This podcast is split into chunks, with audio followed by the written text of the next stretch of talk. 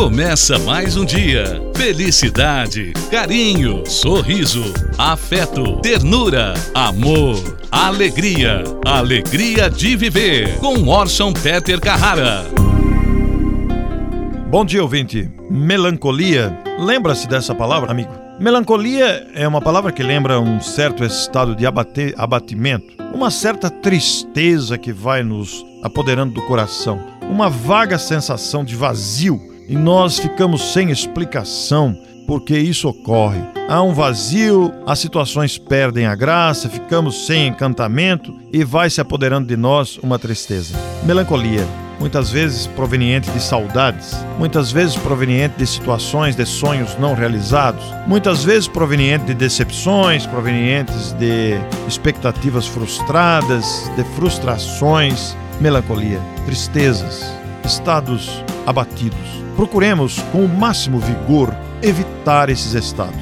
Quando nos sentirmos abatidos, tristes, melancólicos, procuremos razões de alegria. Procuremos recordar fatos engraçados da própria vida, recordar momentos felizes que todos temos dentro de nós, mergulhar dentro de nós para procurar causas felizes. Isso vai nos ajudar muitíssimo na superação desses estados de tristeza. E ao mesmo tempo, ver filmes alegres, assistir comédias, procurar pessoas que estão sempre animadas. Todos nós conhecemos pessoas que são otimistas, pessoas que são alegres, pessoas que se dedicam com vigor a causas humanitárias. Mas se mesmo assim a tristeza apertar, procuremos visitar quadros de dores, pessoas enfermas, asilos que recolhem idosos em situação de dificuldade e também amparando famílias ou crianças com dificuldades materiais. Isso será um antídoto natural, isso será um recurso que nos ajudará a superar os momentos de tristeza.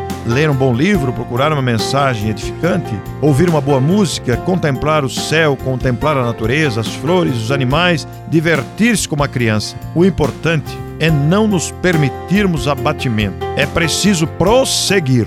A vida conspira a nosso favor e ela é muito valiosa para nos deixarmos abater. A vida é muito preciosa para nos deixarmos entregar à tristeza ou nos contagiarmos de pessimismo. Nada, pois, de tristeza.